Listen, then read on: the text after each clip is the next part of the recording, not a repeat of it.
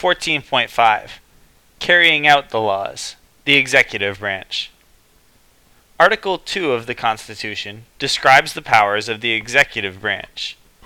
The executive branch is responsible for carrying out, executing, the laws of the country. The head of the executive branch is the president. The president is often called the chief executive. Working under the president are the people and organizations that are needed to carry out the laws passed by Congress. The men who wrote the Constitution did not want the United States to have its own kind of king, so they tried to limit the president's power. For example, the Constitution gives the president the power to either sign, approve, or veto, reject, the bills passed by Congress. At the same time, the Constitution gives Congress the power to override, overrule, the president's veto by a two thirds vote. Presidents cannot make laws, but they can try to lead the country by making proposals to Congress.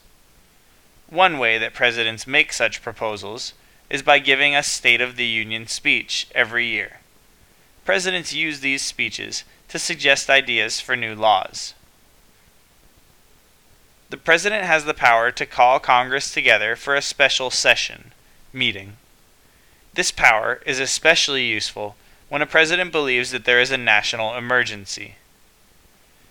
The President shares power over foreign affairs with Congress. The President can sign treaties with other nations, but two thirds of the Senate must approve them. As Commander in Chief, the President is in charge of the nation's armed forces, such as the Army and Navy, but only Congress can declare war.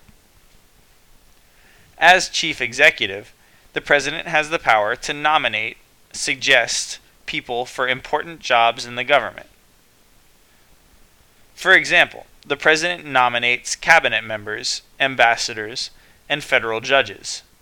However, the Senate has the power to accept or reject the President's choices.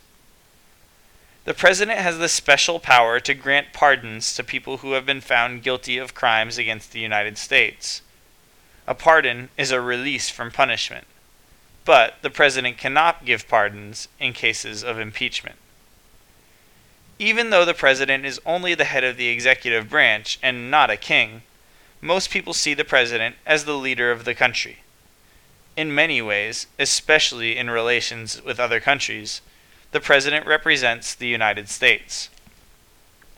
On the left hand side, veto means to reject a bill and prevent it from becoming a law.